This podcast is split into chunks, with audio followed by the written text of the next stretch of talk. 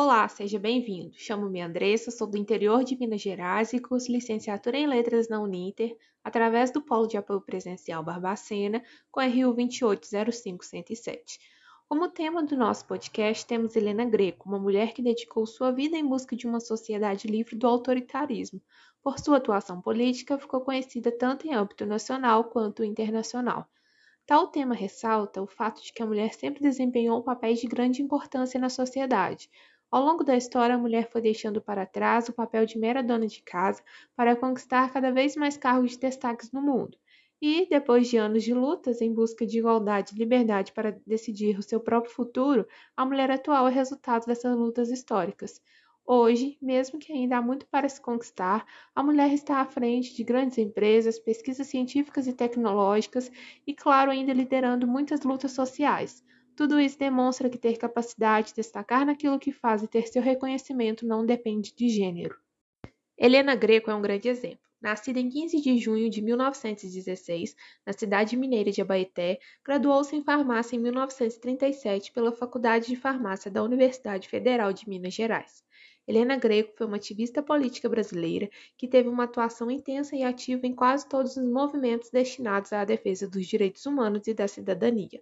Foi idealizadora e criadora de várias entidades, entre elas a Coordenadoria de Direitos Humanos e Cidadania da Prefeitura de Belo Horizonte, o Conselho Municipal dos Direitos da Mulher, o Fórum Permanente de Luta pelos Direitos Humanos de Belo Horizonte, o Grupo de Trabalho contra o Trabalho Infantil e o movimento Tortura Nunca Mais.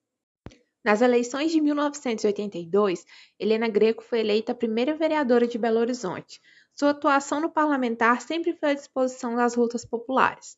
Como exemplo, participou ativamente da grande rede de solidariedade e resistência da ocupação Vila Corumbiara, na região periférica Barreiro, da cidade de Belo Horizonte, comunidade que hoje está totalmente regularizada, com atendimento e serviços básicos de água, esgoto, luz, iluminação pública, ônibus, escola e posto de saúde.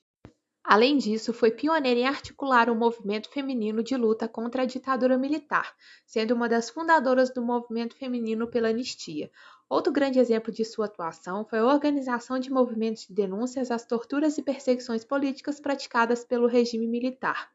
Contudo, Helena Greco sofreu consequências de suas lutas, escapou de um atentado à bomba e ameaças à sua integridade física mas, como reconhecimento, recebeu inúmeros prêmios, como a Medalha Chico Mendes de Resistência em 1995, Prêmio Cidadania Mundial em 1999 e Prêmio Che Guevara em 2002.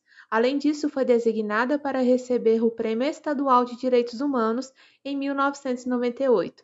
Helena Greco faleceu em 27 de julho de 2011 em Belo Horizonte aos 95 anos de idade.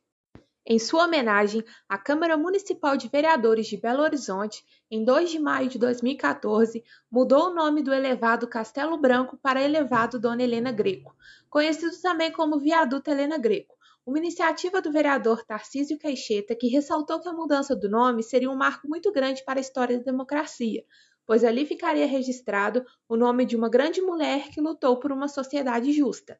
Apesar dessa homenagem simbólica, uma sugestão para a preservação de sua memória para que mais pessoas a conheçam, seria interessante um museu ou até mesmo uma exposição que demonstrasse sua história de vida, sua carreira, suas lutas, suas conquistas e seus prêmios.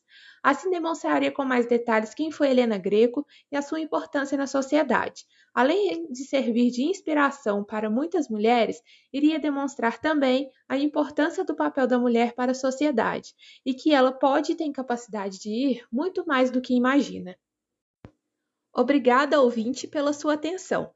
Participe também por meio de podcast, interagindo e contando histórias de mulheres que desempenharam importantes papéis na sociedade, para que elas saiam do anonimato, dando o destaque merecido e que sejam exemplos para outras mulheres.